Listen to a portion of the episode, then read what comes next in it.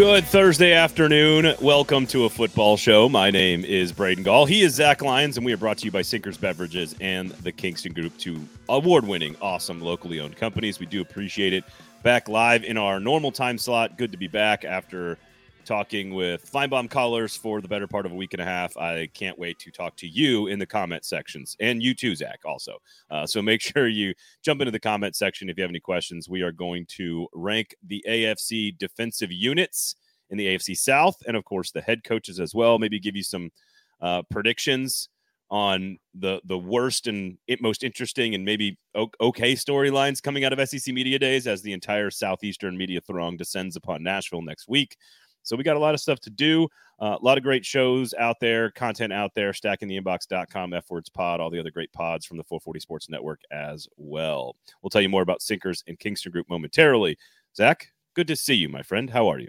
Doing good. I'm actually making our my rankings right now. So, uh, but they'll be ready by the time we get to that section. I, I do appreciate your commitment and work ethic to the show. We do appreciate it. So, no, if you want to get involved, please rate, review, subscribe to the show. Tell somebody about it. Uh, we had some some really big growth over the course of the last couple of weeks, and we really appreciate you guys even taking some time off. We we know there's a bunch of new viewers, so we really appreciate you guys. Tell somebody about the show.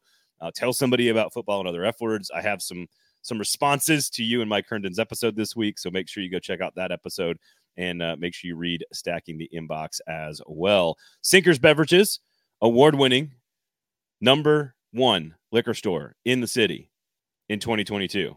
It's not. It's not an opinion, Zach. It's it's not your opinion. It's not my it's opinion. Award, it it's award winning. It's got awards. All right there. That. It's right there. Wow. right, it's right there. Kind of flowing out of their ass. Just awards Christ. everywhere. Sinkers went Nate nothing but oysters for three days, and just awards came pouring out. Um, all right, so go check them out. Uber Eats, search Sinkers beverages, of course, and uh, the booze will be del- delivered directly to your house. They drive so you can drink. There you have it. Uh, and of course, great selection of all kinds of really cool stuff. They taught me how to make a new tequila drink. They found me and my wife a brand new tequila. Now, I'm a brown water guy, I'm a vodka guy. Normally, I like beer occasionally, maybe a mimosa every now and then but I don't really drink a lot of other liquors. Uh, but my wife really likes tequila, but she wants a, a, good quality mixed drink. And we walked in there, and my man Grant, he goes, "Listen, let me take you to this one particular tequila. It's twenty four dollars for a liter. Uh, that like that's perfect. It's not too expensive. Yeah. You can drink it on the rocks, or you can make a mixed drink out of it. So now I have a tequila that I can go to. Thanks to Sinkers. Uh, Kingston Group as well. BuildKG.com is the website. Nashville's locally owned custom home and remodeling firm, owned and operated by a local, a Nashvilleian, a former SEC football player as well. Uh, so it's all in the family here. It's all in the family. So just make sure you check out Kingston Group if you're going to do any big renovations, make any big decisions about your house. You know the drill, folks. Talk to the Kingston Group. So I want to give you a chance to to promote Stacking the Inbox. Really interesting stuff on analytics and data and the Titans and how it affected this team in the past. So make sure you go check that out. Uh, really good stuff by you this week, by the way. Just just wanted to say, tip of the cap. Thank you, thank you. Uh, it's my favorite article series of the of the year that we've I typically do around this time. Uh, basically, just diving into the analytics presented into Sharp Football. Some of the analytics that you know I can go and find out to complement what Sharp Football uh, puts out, but essentially, if the Titans had had an analytics department, like a just a maybe even a three man analytics department with someone in the office or building that had the gumption or balls to present the data to Mike Vrabel, because I'm sure the one little guy they have stuck away in a broom closet um, is probably just too timid to even. He, he probably looks like Gollum at this point. He just doesn't even come out of his office. they probably have forgotten he's in there. I hope I hope they have found that guy and let him out wherever he is. He's looking at like like run first success rate on first yeah. down, but and, he's just, and, and he's just like and he's like, my precious, my yeah. precious. he's just too timid to go in there and say, "Hey, look, guys, I know we're it's week seven, but here's here's everything that we've accumulated at the bye week. Please stop running the football." we know that Derrick Henry is on paper the best player on the field for your team on offense, but it's just not working because I'll tell you right now. On for if you put him out there 84% of the time, they're going to stack the box. It doesn't even matter if you run or pass. Basically, and I agree with Warren Sharp, and I wish I would have thought of this, but I have to credit it to him. Basically, they are already planning to stack the box on first down when they see the Titans schedule uh, name on their schedule. That's what opposing defenses are doing. Which is appropriate because the name of the website is stacking the inbox. Yeah, it worked. It worked so very well this there, year. Go sign up. Really great stuff. F words pod was great. Um, I did I did watch. So you guys talked a lot about a lot of different things. Um, Vol Twitter, namely, and we're gonna at one of my storylines later on for SEC Media Days. I I, I think Joe Milton, who's going to be here in Nashville. I, I think people that don't know anything about him and haven't covered him and haven't watched him, I think he's going to come out of media days as like, I, will save it for later. I think it's going to be a, a, a it's going to be quite annoying. I'll, let's just leave it at that, and we'll and we'll get to that later. Uh, but one of the things that you mentioned is that they, I guess, players on NFL Network, is that right, are just getting to pick to watch yeah. a bunch of games. And you guys were talking about it, and I actually saw the same player, Amon-Ra St. Brown, picked one of must like, be Amon-Ra St. Brown week or something. I don't know. So I was I was getting ready to do the show yesterday, and he picks, and I put on put on NFL Network, and I put on SEC Network. Those are like the two channels I keep it on normally, and it was like. It was like the Packers Seahawks 2014 NFC Championship game where the Packers lose on an onside kick. And uh, I was down in Florida with my parents and my then girlfriend and my brother. And like we were all in a little condo, and it was one of the worst nights, one of the biggest fights I've ever had with my girlfriend. Nothing to do with her at all uh, it worked out. We have two kids and we've been married 10 years, but it was just one of those nights where like I just remember how terrible the game was. So anyway, I heard you guys talking about it and I started thinking because you asked Mike if you had control and you could pick a day, pick a game, excuse me, which which game would it pick? And you guys rattled off so many great ones that I immediately thought of too. And I, I, the Super Bowl doesn't. I can't put the Super Bowl on there. I don't feel like that's fair because like if you got to go to the Super Bowl, it's clearly the most memorable. But like I don't want to and, and they and they do replay their Super Bowl games right. like every so right. often. So and you said that about the Music City Miracle. It's like everyone thinks yeah. of that. Everyone thinks of that one. Um, and I know you rattled off so many great and interesting games that you'd actually been in attendance for. I was there for the the, the Derrick Henry 99 yard touchdown run game against Jacksonville. Yep. That would be near the top of my list. I think number one for me, and I wanted to see what you think about it because Mike said the 99 AFC championship game is probably the biggest win in franchise history, and that's probably accurate. Um, I, I think the playoff win on the road against Kansas City, where Derrick Henry sort of that was like one of Derrick Henry's like coming into his own as a starter. He wasn't really fully the starter yet, but he just went bonkers in that game. Mariota had the pass. They were on the road. It was they were an underdog. They hadn't been in the playoffs in years. I was out at a bar with a bunch of buddies watching that game. Like that was one and so much more entertaining than the Patriots beating the Patriots in Foxborough right. and beating the Ravens, where the game had to be played like in a in a broom closet for them to win. I think the Kansas City win on the road is one of the most entertaining, memorable, and important games in modern Titans history, and it's the one that comes to my mind. I don't know if you if I if I were ranking the playoff games like of the last you know of the the Mularkey Vrabel era, I guess you could say the more modern era, I'd probably put the Ravens win as number one, and um, then I would do that that Chiefs game that you're talking about because I think the Ravens win. There's so much drama, so much involved, and then Earl they Thomas just come out. I mean, like they just come out at the at the at the beginning, and Ryan Tannehill puts them up with two beautiful touchdown passes. Yep. You got uh, one cheek and you're in. Uh, one cheek equals two feet uh, with Jonnu Smith. But, oh, I mean, what a great! He puts them up. Eh, where you know Ryan. People forget Ryan Tannehill puts them up so much that they are able just to beat the dog piss out of the Ravens you know, from on the ground with Derrick Henry and on defense because they could just pin their ears back because Ryan Tannehill and the passing offense built a huge right. lead for them right at the beginning. I, I, I agree. So it was my brother-in-law's wedding that night, and he's a big Titans fan. All of his all of his groomsmen are Titans fans, and so we're all downstairs at the venue. Well, like they've already had the ceremony, and the game hasn't started yet. So they've already had the ceremony, and like all the groomsmen. There's like ten groomsmen, and like me and a couple other the a couple other the, the, the bridesmaids are all like, no, no, we're gonna go down. Like during the reception, we're all downstairs, and I had to take the kids home. And I was like, honey, I'll I'll take them home. I'll I'll I'll take yeah. I'll take the, the five and this at the time maybe like a four and a three year old or whatever it was, a two and a two and a three year old. I was like, I'll I'll take I'll take them back home. Uh, and I left at halftime basically took the kids home, got him in bed, and was sitting on the couch at the start of the third quarter. Didn't miss any of it. Uh, and I remember that, that that one was more exciting, entertaining than the Patriots win. The Patriots win was just so ugly, but like still really important and great. Yeah.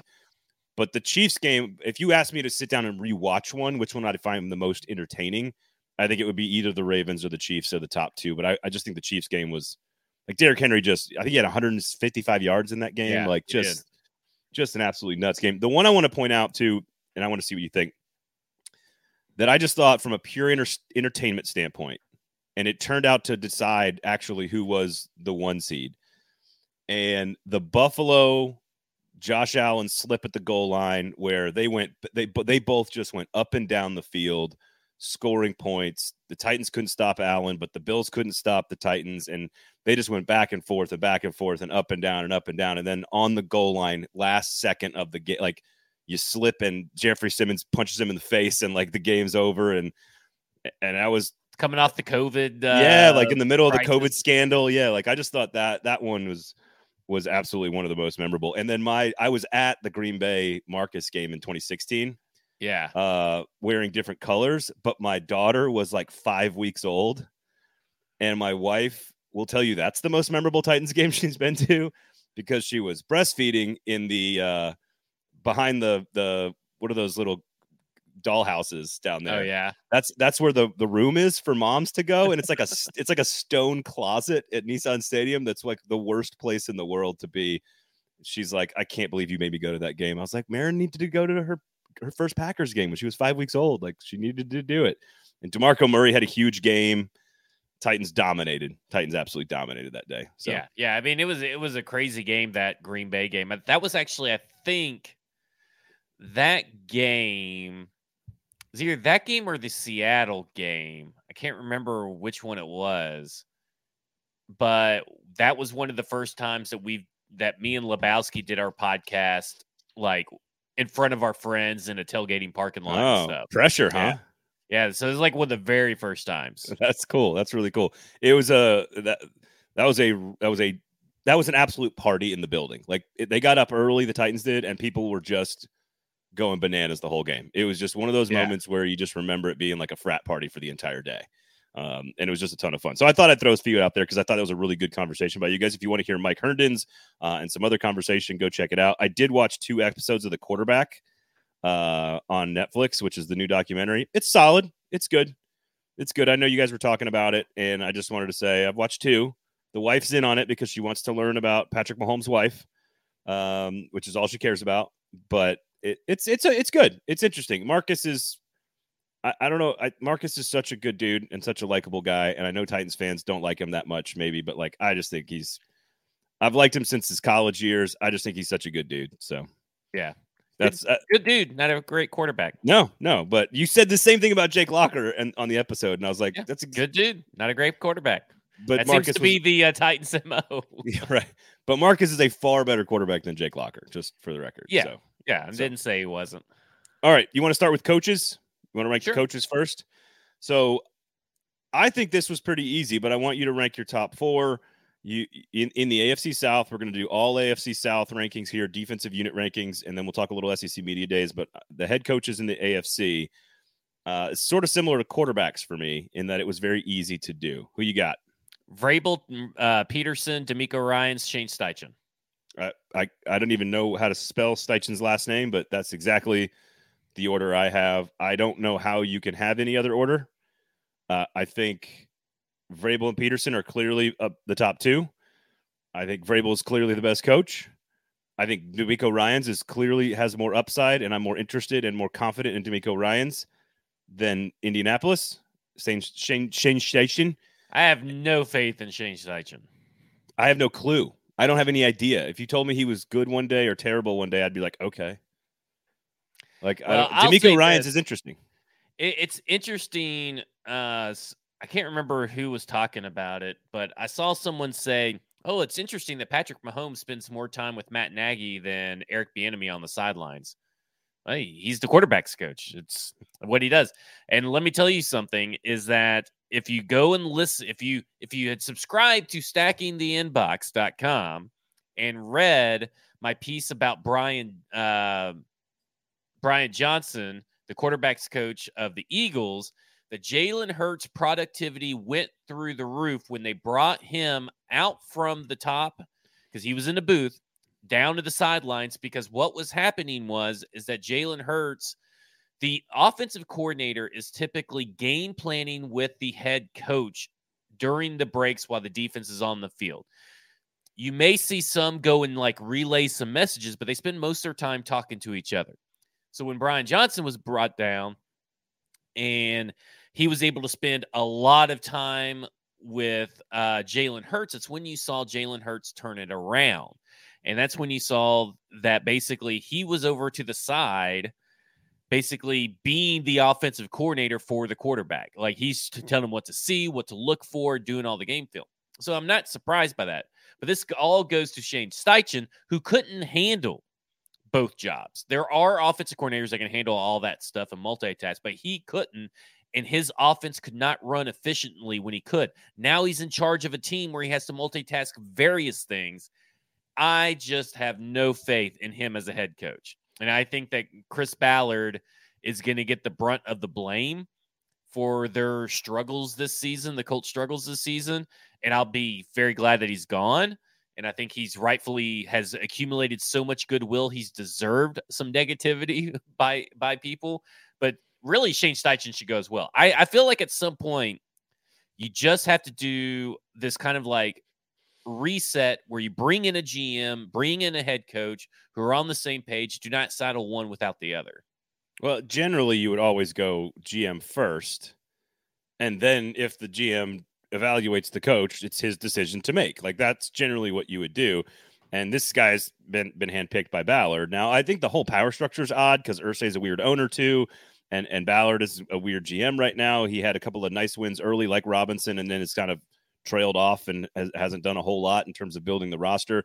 We'll find out if Richardson, Anthony Richardson, is the right pick, and and I guess we'll find out if Shane Steichen is the right coach.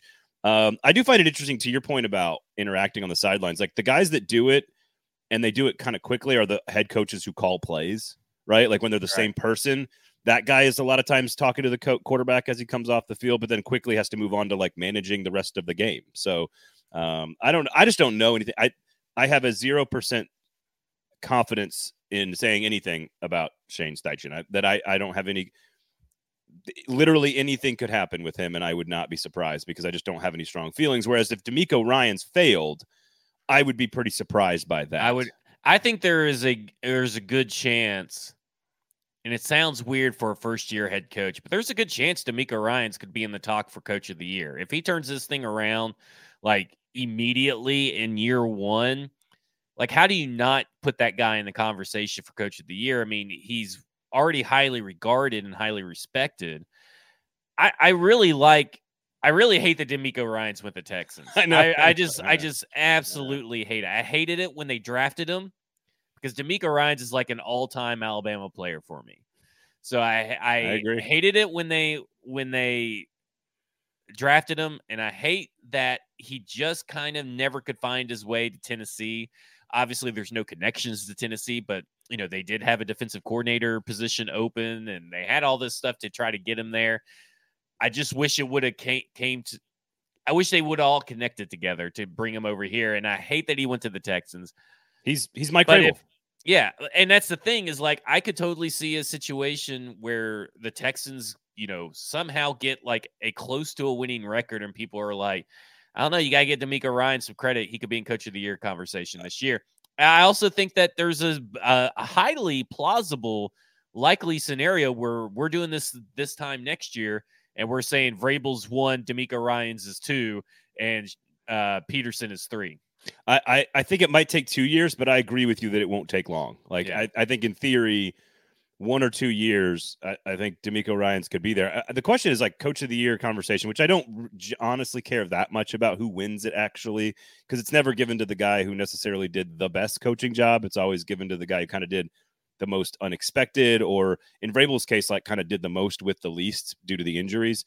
Um, I, I think seven wins. If they go, if they go eight and nine, I would say he's uh, absolutely a top three finalist for coach of the year. Yeah. Seven wins, and he might be in the conversation. But if they go eight, if they get to eight wins, he's like, I think he wins the award at that point. Like, I, that's how I am. And I know that sounds crazy for an eight win. Uh, eight. You just have to understand how atrocious the Texans were these last few years. For those that may not be watching the Texans, and then you kind of have to understand that like it's still a mishmash of players, new players, old players. Like it would be pretty remarkable. You know, the difference with Mike Vrabel was, you know, Mike Mularkey went nine and seven. Then here comes Vrabel. He goes nine and seven. right. You take a team and make them competitive and have some good wins on that resume. I don't know. He he's got a lot of love in the community too. Like Oh, yeah. not, not the the media community, the voting community for these awards. That it would I I just see that it would be very easy for him to be liked and for him to be want to be voted on as long as he gets to like a respectable eight or nine wins. Uh, A- Aving says he's watching episode four of the quarterback, which is the Titans, where Mahomes has a lot of respect for Vrabel and the Titans. I would assume since Mahomes has played some of his worst games against Mike Vrabel's defenses. Um, Almost lost last year. He did get to Malik Willis. Uh, of course, reminder: Sinkers Beverages, Kingston Group, always, always here. Go to Sinkers, use the Kingston Group. Uh, I, I think what's interesting about Doug Pederson is he, I think he just kind of is what he is. He's solid. He's okay. He's never going to be elite. He's never going to be terrible. But you think he is what he is, and right now that's better than an unknown, a coach that's never coached before. I think it'll. I, I think DeMeco. I think you you took the words right out of my mouth. I think DeMeco Ryan's if he accomplishes what we think he's going to accomplish, which in my mind he's another version of Mike Vrabel, Mhm. then he goes he goes in a year, two years, three years fairly quickly as Doug Pederson just stays where he is. DeMeco Ryan's goes from behind to ahead pretty quickly. Uh, and that's that that would be also my prediction. I know if you're a diehard Jags fan, uh, I guess you, you you you tout the Super Bowl, but I think everybody knows on a day in day out, unit unit by unit development, leadership, everything. Like we Just know, look at week 18. We know Mike. I, I don't know what to tell you. Week Yeah. 18 should tell you everything about what Mike Vrabel can do Yeah. as a coach. You can look at that Chiefs game as well, but what he can do may not always result in wins, but what he can do with less, he can do more with less than any Yeah. other coach in the NFL, in my opinion. And I don't disagree uh, at all. Hello, Diesel. How are you doing? Good, to, good to see you. Welcome to the comment section there. And uh, so Vrabel, Pederson, Ryan's Steichen uh, with Vrabel at the top there. And I think it would take a lot. I mean, Pederson would have to get to like an AFC Championship game or get to another Super Bowl for him to jump Vrabel. I think so. Yeah, It- he would have to continue to beat Vrabel in my in my mind. Yeah. Yeah, I think that's fair. I think that's fair. Uh, okay, Sinkers Beverages, Kingston Group, go there. Okay, you, let's get into the defense now. I want to. Um, I, I think we'll fit. We'll wrap up the conversation with overall defense, and I'll just kind of we can kind of do that quickly at the end. Um, but I wanted to start with. Uh, I, I- I'm going to start with the defensive backs for a second. Okay, so are we doing cornerbacks and safeties or just cornerbacks? I was going to do second. So I have secondaries, defensive lines, and linebackers. The three layers, the three tiers of the. let me let me tell you what Pro Football Focus did, so I can tell you how I think they're wrong. How about that? And while you okay. while, while you do some work over there, um, they had the secondaries ranked heading into the season in the AFC South as follows: the Tennessee Titans twenty sixth, the Jacksonville Jaguars twenty seventh, the Houston Texans twenty eighth, and the Indianapolis Colts thirty first.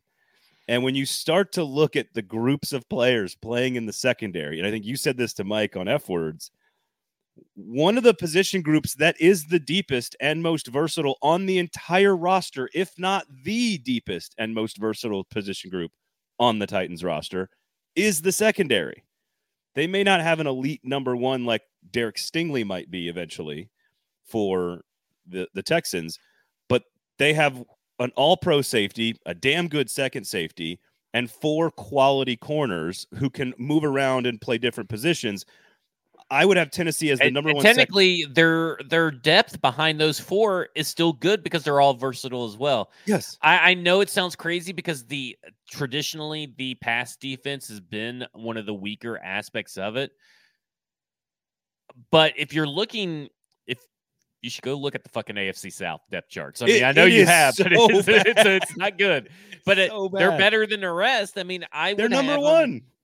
Yeah, I they are the have, number one. Say they're the number one secondary in the division. Yeah, I think I the Texans Jags is kind of hard, right? Because like the Jaguars have nobody as a safety that I'm even heard of. I feel like, and the the Texans have Stingley and But- they have Stingley and Jalen Pitre And Jimmy Ward now. So Jimmy I, Ward. So I put the Texans at two I, that's what I have. hesitantly. I, hesitantly because I do like the Jaguars cornerbacks of Tre Herndon and um Tyson Campbell. Tyson Campbell. Uh, and then I have a Colts a clear, clear fourth. Like for me, it's clearly the Titans are the best in the secondary, and it's wild to say, but it does not mean they're the best in the NFL. It just means that they're better than the trash heap that is the rest of the AFC South in this particular position. Clearly.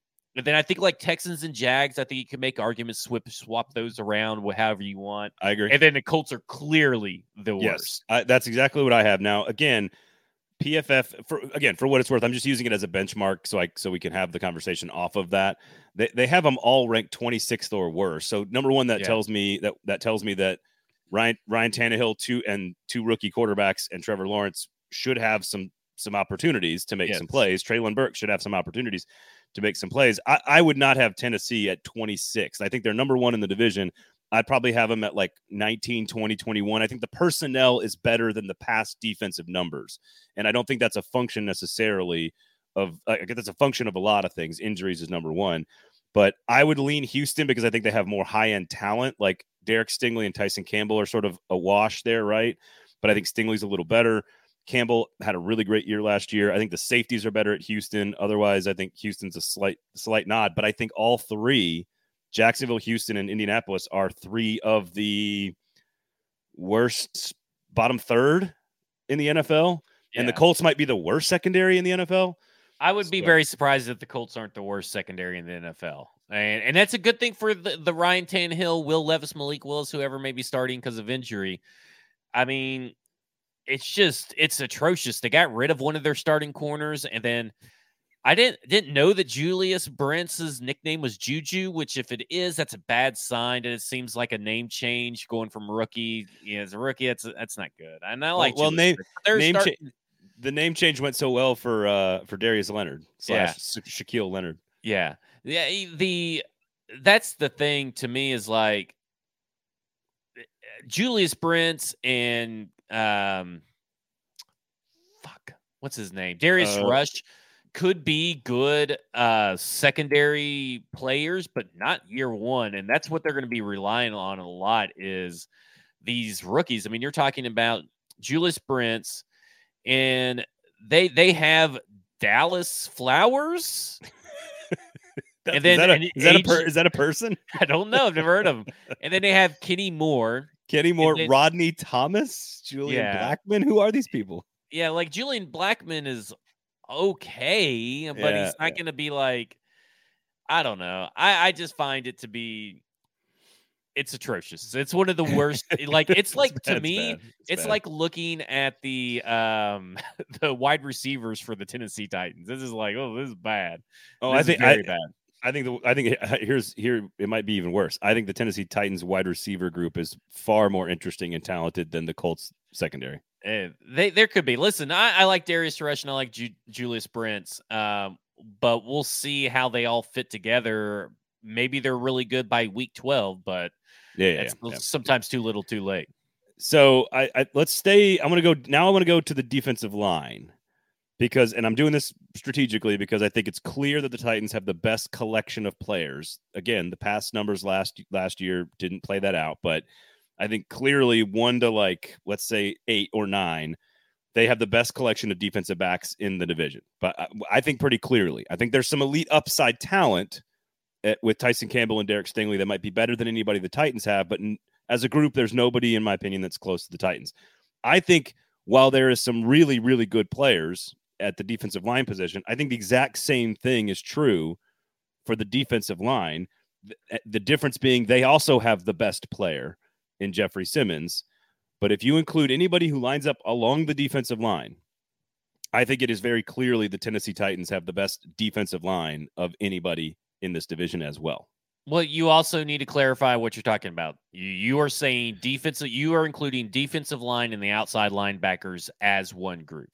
I, I am. I understand if if that's people don't rank them that way. I, I like. I look at Harold Landry, and yes, that he occasionally drops into pass coverage around the goal line, and you know Arden Key likes to play in a two point stance. But I, I think we can discuss who has a better pass rush. I think that's fair if you want to sort of separate pass rush, but it's so hard to it, it's so hard because you're going to play with four or five down linemen almost every single play for for all these teams, and it's hard to for me. It, it, it's it would be the same answer honestly. Like if it's Autry, if it's Autry, Tart, and Simmons, that's number one in the division. Mm. If it's Autry, Simmons, Tart mixed with Landry and Key and Weaver, I still think that's number one in the division. And, and, I agree with both those words. I just want to make sure that our listeners, the rankings, listeners know that we are including the outside linebackers with the defensive line. Um, and I agree. I I have it Titans. I did Titans, Jags, Texans, Colts, and I think it's like, I think wow. it's this is the most. I think this is the closest that it is. Um, and I almost put the Texans above the Jaguars because of their defensive line. But I think that you do have to give a little bit of credence to Josh Allen and Travon Walker, even though, man, I, I really struggled with that. I really struggled after everything by the Titans on this particular category because I just couldn't decide. I have a lot of erase marks and everything. um, I couldn't decide, so I'm just I just went with my gut and went Jags, Texans, Colts. I just, you know, the the Colts well, have the I think the one of the most underrated defenders in the league in Grover Stewart. But other than that, I'm just not too sold on anybody else that they have. So I'll, I'll start with what I agree with you on, and then we can go to what we disagree on. Uh, Jacksonville and Houston, I struggled uh, as well. Like I looked, I went back and forth.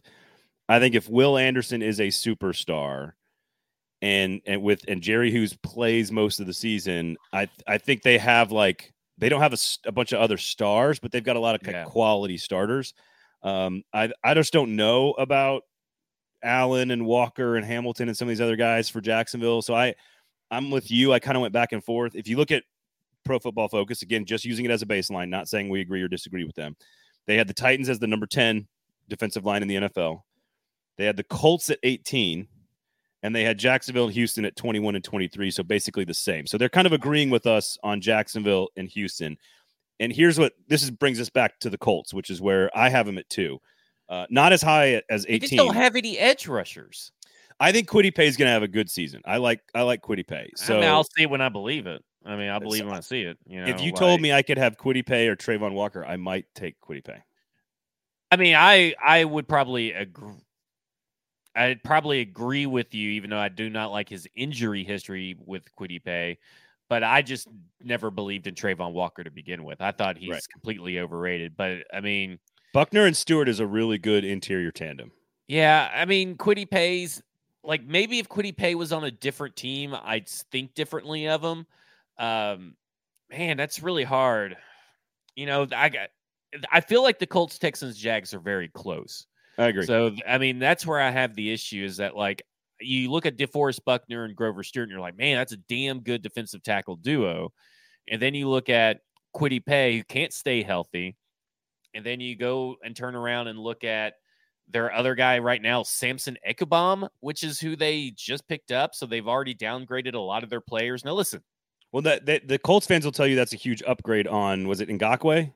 Uh, was, yeah, but who got who had nine point five sacks, by the way, and, and but, people are really overrating that. And it happened yesterday while we were talking on uh, football and other F words. Really overrating the rush defense aspect of Yannick's game. I mean, I, I oh, that's that's what I'm saying. Colts yeah. fans think they upgraded from Ngakoue.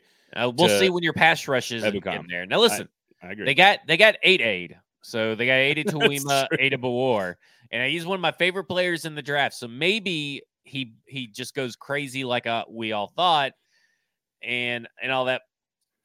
I just can't get past their edge group. Whereas the Texans, I almost want to put them put them second over the Jags because I love Will Anderson so much. Yeah, He's so pro ready.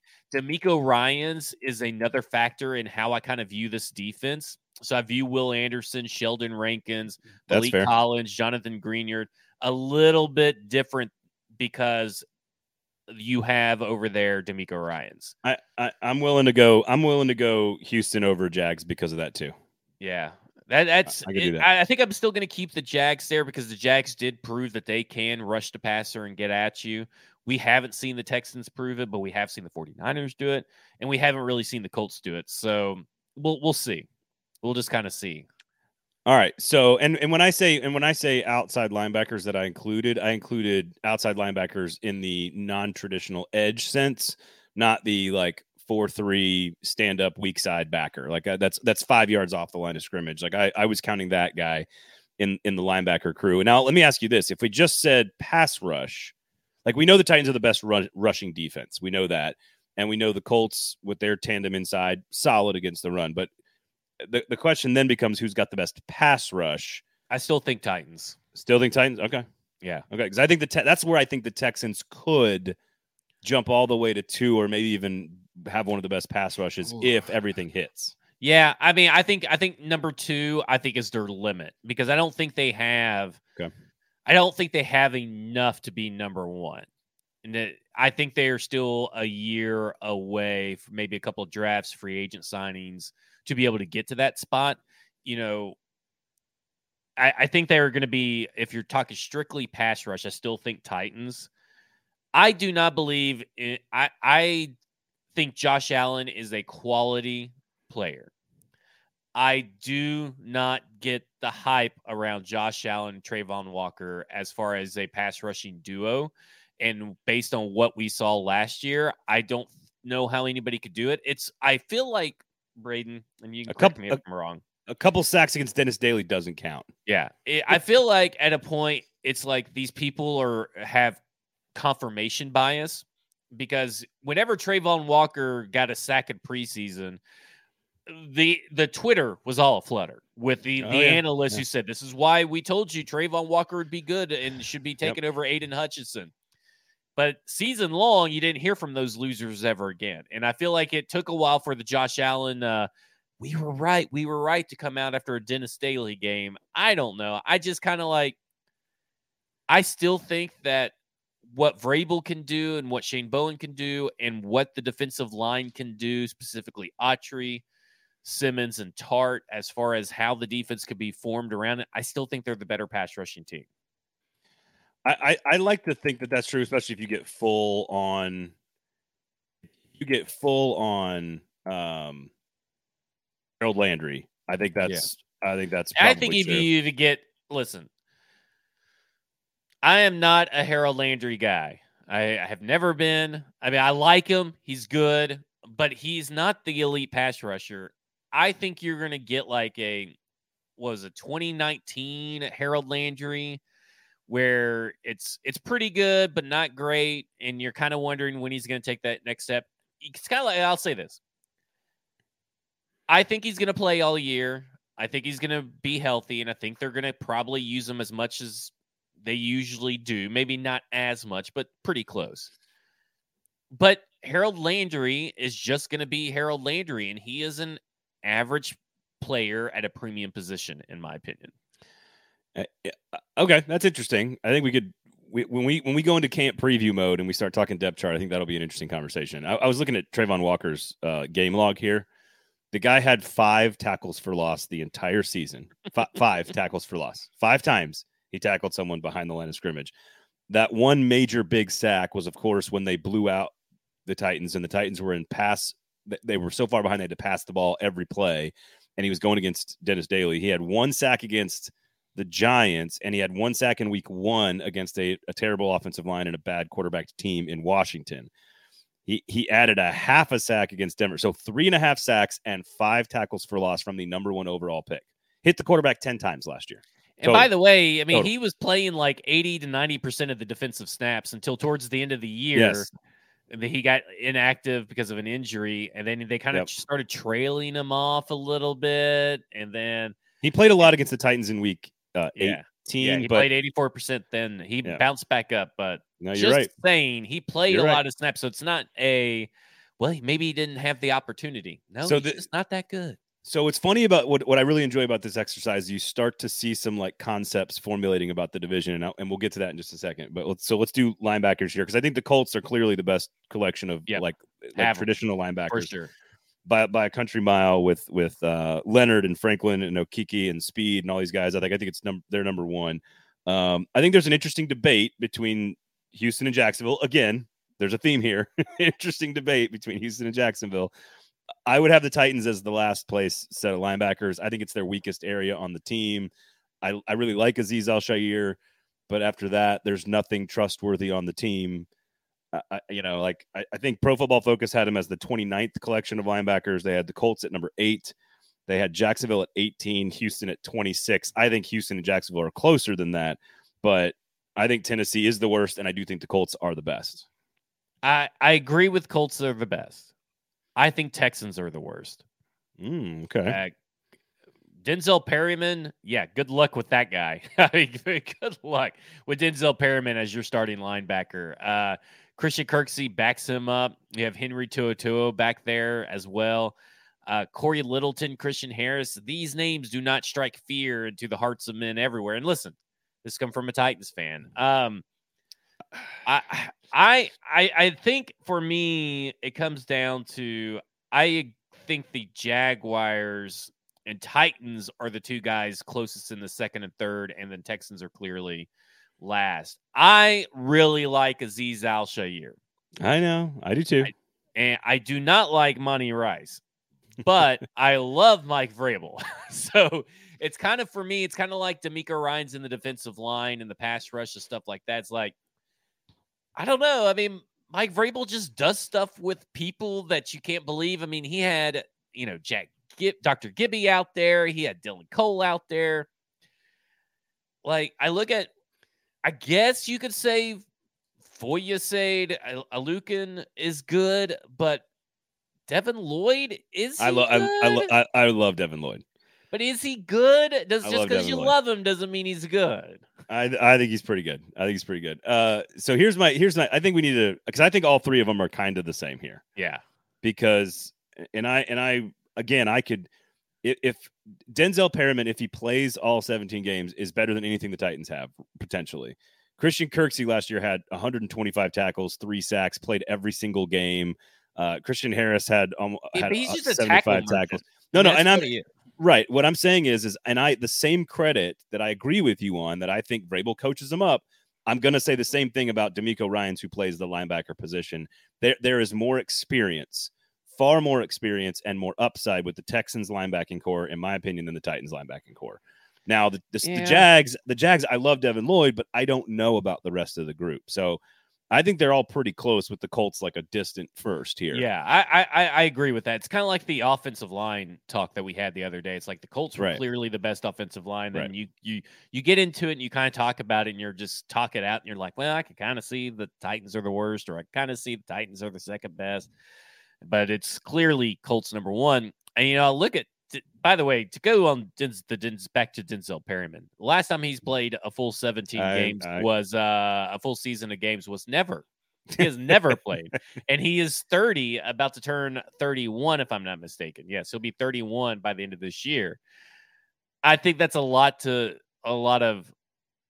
I think like the Texans are got this is the weird part of their. It's kind of like the Titans too. There's a weird part of their defense around this linebacking core that's like a lot of hope and a lot of youth, but nothing concrete. There's not a concrete player on either of these teams as far as what happened at the at the inside linebacker position. Like in my like an, a good elite you can rely on week in and week out player. Yeah, I agree with that.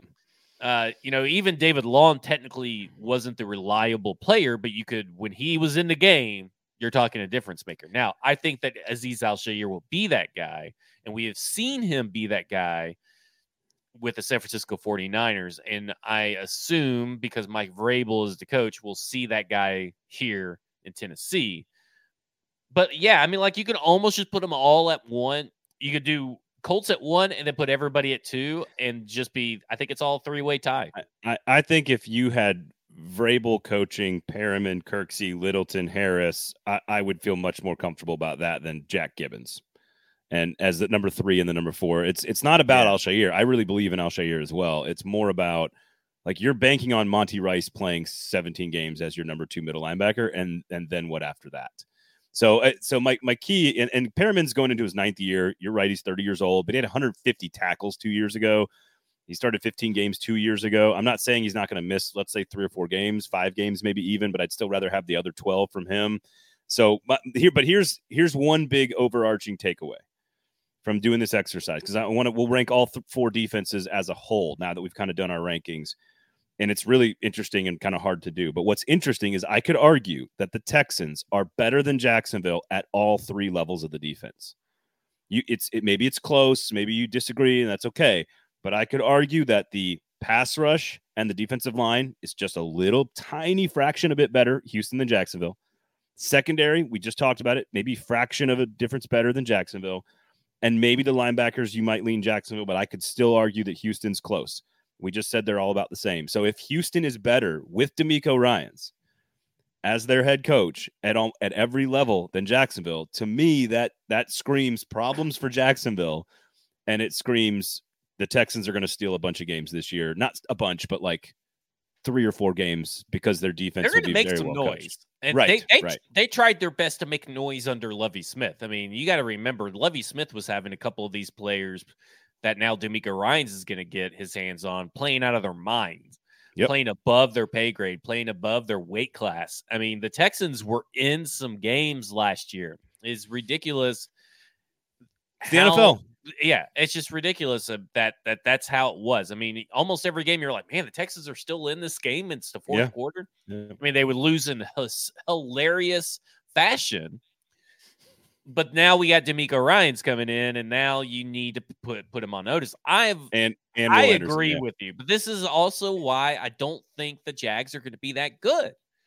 I agree with you is that they're going to have a much harder schedule than they had last year, not only across their actual schedule against other opponents outside the AFC South. I actually think the AFC South this year is better than last year. And they did nothing to really improve their team outside yeah, of lucking into Calvin Ridley. like, like pretty much, I mean, that is the only new addition right now with the Jacksonville Jaguars is Calvin Ridley. For, so then they drafted I, who they drafted. They drafted uh, the Georgia tackle, right? Broderick Jones of the first round. Is that right? Uh, no, no. An- Anton no. Harrison. Harrison at Oklahoma. Okay, yeah, yeah. And right now they're planning on having to play him a lot because of the Cam Robinson problem. But so if I said defense overall, it's Titans number one. I think you take the Titans number one because they have the best defensive line and the best secondary. They have the worst linebackers, but then the Colts have the worst secondary. And if the Titans are better at two positions than the Colts, then right. I think I think you got to lean Titans one. The question I think it's Colts two because their defensive line is number two and their linebackers are number one, which means their front seven is probably I, you know close to the I, Titans. I think it's Texans number two, Ooh. Jags three, Colts four. Wow. The Colts two best play the best players are players that stop the run. Like DeForest Buckner, Grover Stewart, uh Shaq Leonard, if that's what we're gonna call him, Darius Leonard, and then um oh shit, what's his the other guy's name? The uh, other Colts linebacker, Franklin or Okeke. Uh, I was thinking of Okereke, but now he's yeah. gone. It's EJ Speed. EJ. So Speed. EJ Speed is the is the the other guy in line, and Zaire is the other one as well. What a great name. Of. Um, the, they all kind of only really stop the run and tackle. Like I know tackling is very important, but the pass rush I feel like is not there. And I feel like if you're going to be a good defense, you have to have some semblance of a pass rush. And I feel like the Titans, Texans, and Jags all have semblances of pass rush with much better secondaries. And I it's much, much, much better secondaries than the Colts. Than the goal, everybody, everybody is. Yeah. So so what's give me your final order? Total uh, all defenses, overall defense in the AFC South. Titans one. If it, my on paper, it's Titans, Jaguars, Texans, Colts. But my prediction is that it's going to end up being Titans, Texans, Jaguars, Colts. Man, I'm so torn on this Colts thing because I like the defensive line a little bit more than you do. Uh, but I totally agree. I totally agree with you on the secondary. Is that much better? Yeah. It's kind of like what you were talking about with Trevor Lawrence and the backups, quarterbacks, and all that kind of stuff. The defensive line is that, and the line, the two linebackers are not that much better than what you generate in a pass rush and what you generate out of your secondary, in my opinion. Here's what I think ultimately I took away from doing this exercise is that even if the secondary, even if the defense is thin for the Titans and defense is difficult to predict year over year statistically from a regression progression standpoint, that the tech the Tennessee Titans should still be the best defensive team in the AFC South pretty easily. Mm-hmm. And the, the next thing I took away is that it, there's a chance that these are three of the worst defenses, the other three teams, yeah. three of the worst defenses in the AFC. And right. it doesn't mean there's not some good players in there, but they're three of the worst defenses in the AFC. Because I would go Titans, Colts, Texans, Jags. But to your point, I I like the, the Colts pass rush a little bit more than you do. If the linebackers are limited to just sort of playing the run and the and the front line is limited to just playing the run, then I agree with you. The Colts are at the back.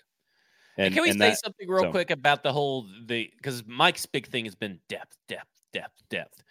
Here's what I've learned through this exercise is that it's an AFC South epidemic.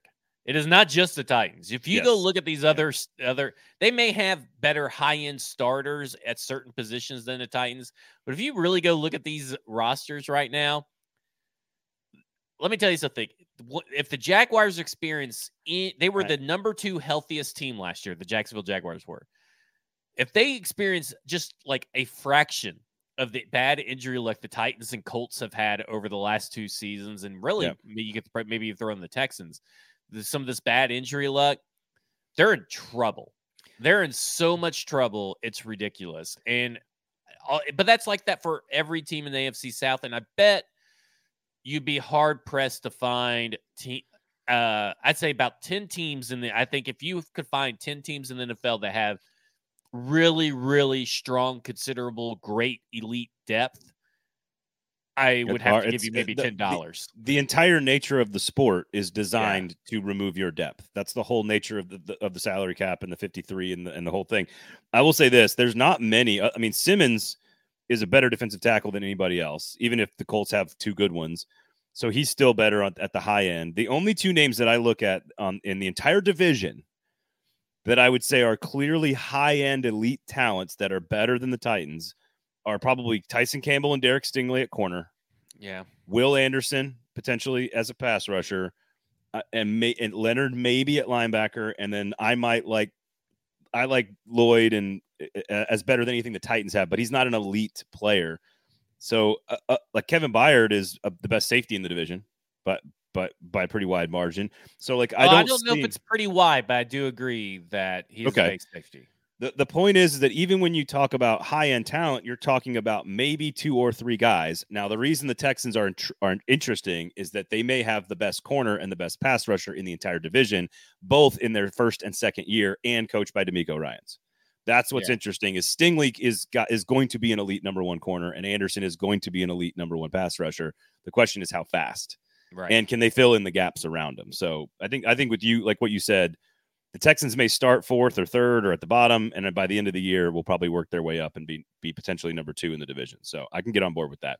Um, okay. Otherwise, uh, Sinkers Beverages, Kingston Group, stackingtheinbox.com, F words pod. Make sure you check all of those uh, different products out. Uh, of course, uh, Sinkers, proud sponsor here of the show. Bluegrass Beverages uh, up there in in uh, Hendersonville and Goodlettsville in that area up there.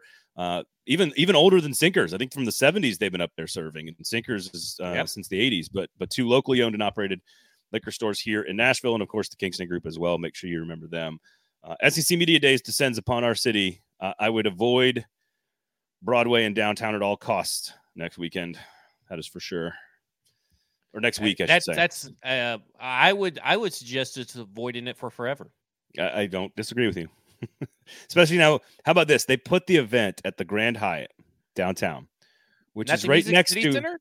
no, or the Country Music Hall of Fame and the Omni. Uh, while the bridge is not working, the bridge on Broadway, you know I'm talking about that takes you Yeah. down, is closed. What in the world? So we're gonna have like 800 media members and every SEC team and all the sponsors and all the everybody's going to be there and they're not even going to be able to get to the hotel. That's insane. That's crazy. It's nuts. It's absolutely nuts. Um, I do want to piggyback off what you you guys were talking about Mike's tweet with Joe Milton and like yeah. Um, you know, Anthony Richardson is garbage. How dare you compare him to Anthony Richardson? Actually, he's the next Anthony Richardson. Uh, is my is my is my favorite Vol Twitter thing. But here, I'm going to piggyback off that and sort of write a different and sort of make a different prediction. I think Joe Milton will he's going to be one of the five quarterbacks that's going to be here in town. The other ones are Will Rogers, Mississippi State, Jayden Daniels, LSU, KJ Jefferson, three stars, three veterans. And then it's Spencer Rattler and Joe Milton, guys that we think are good, but we're not sure. Certainly a, a statement by the coaches bringing them. A statement by Heupel bringing jo- Joe Milton for sure. Like, hey, we believe in this guy. We think he's going to be great, blah, blah, blah, blah. Uh, he is going to wow people next week for two very important reasons people haven't been around him in Arkansas and in College Station and in Gainesville. They haven't been around him, right? They don't know enough about him. He's going to wow people because he's going to be the size of the Batman building, and they're going to write the articles that he is just he just towers over every other human being, and that he is an extremely bright and and dynamic and interesting person. He he no, is I mean, very, he has. I mean, he's been around for forever. I mean, I think he's about as old as I am. He's got three master's degrees. Yes. Uh, he's got a PhD in second string quarterbacking. Uh, he he is very very good dude, very likable, very smart, very much like Hendon Hooker in that sense. Both of those things are going to be written ad nauseum next week. Oh, I'm so impressed by Joe Milton, the person, which is great. Which is great. I'm so impressed with Joe Milton's size. None of which has anything to do if he can hit a crossing route over the linebacker underneath the safety on third and seven in a critical situation. So, Yeah. Yeah, I mean, I I I can't wait for the hype train and all that kind of stuff. Um you know that comes with a SEC media days. Is there what's the big the big thing on the agenda or the big thing that you're really looking forward when you go to SEC media days? uh, the agenda that I'm looking for and what other people are doing is probably not uh, the same thing. I, I think uh, Kirby Smart's going to be come in there really pissed off, and I don't think it's the right approach. I think he should c- come in there and just say, "Look, we- we're dealing with some stuff in our program. We've got to figure it out. It's my responsibility. Just kind of play it calm." But I think he's going to come in pissed off for greatness and screaming and yelling about the media and outside noise and how everyone's wrong and my kids are disrespected and I think he's using it to try to motivate his team. I Kids guess that are getting sued today.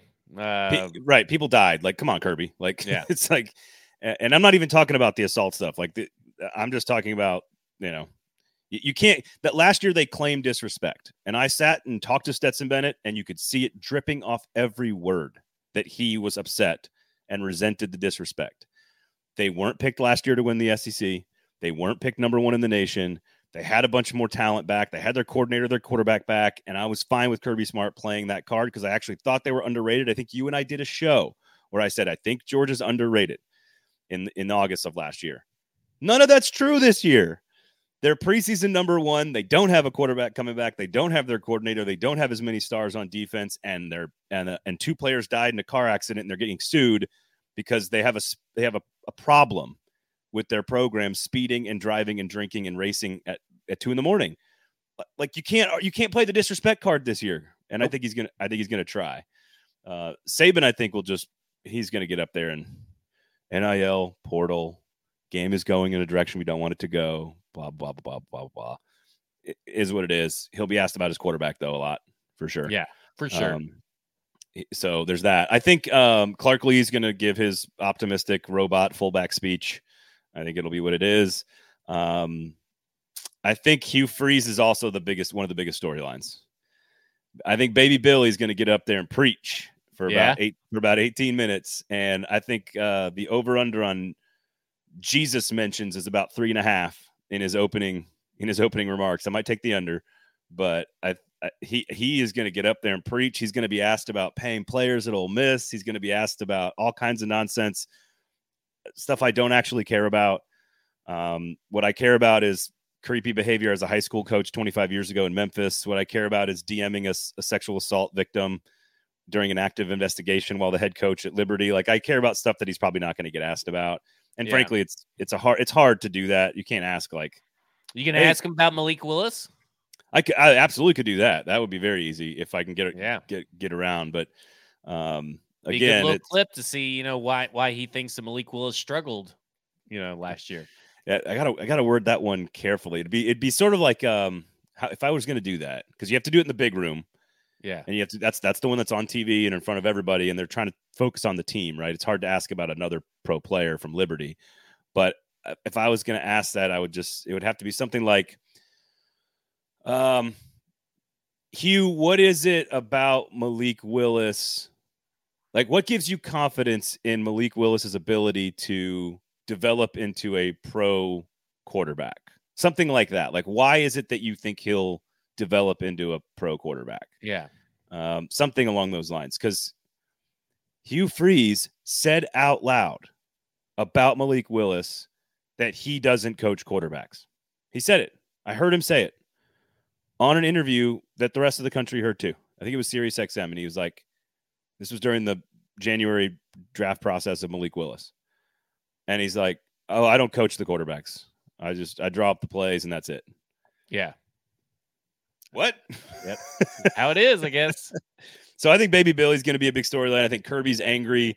I think Jimbo Fisher's pissed off too. I think he's in there like all, you know, pissing Yeah. and moaning. Uh, I think Lane Kiffin doesn't say a single word. I think Shane Beamer's going to talk some shit, which I think will be fun. Yeah. I like, that's I South like some- Carolina. let's do it. Let's get some shit talking going. He's bringing a kicker, by the way, which is a punter, which is great. Um, that's pretty fun. Uh, otherwise, otherwise, I think a lot of people are going to write about Joe Milton and how big he is and how smart he is, which is great. Those are great Yeah. things to write about.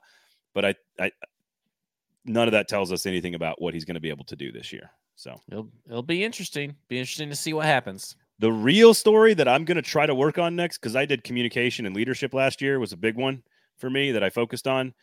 I, I am going to. Tr- I'm working on officiating this year.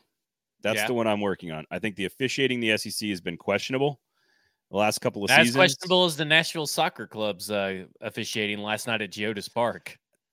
I watched the game. I, I think the calls were right. Oh. You can't. Dan Oh. Lovitz shoved the guy. Dan Lovitz two handed Well, I'm not. I'm not saying that every call was wrong, but I think there was a lot of calls early on that were a little ticky tacky.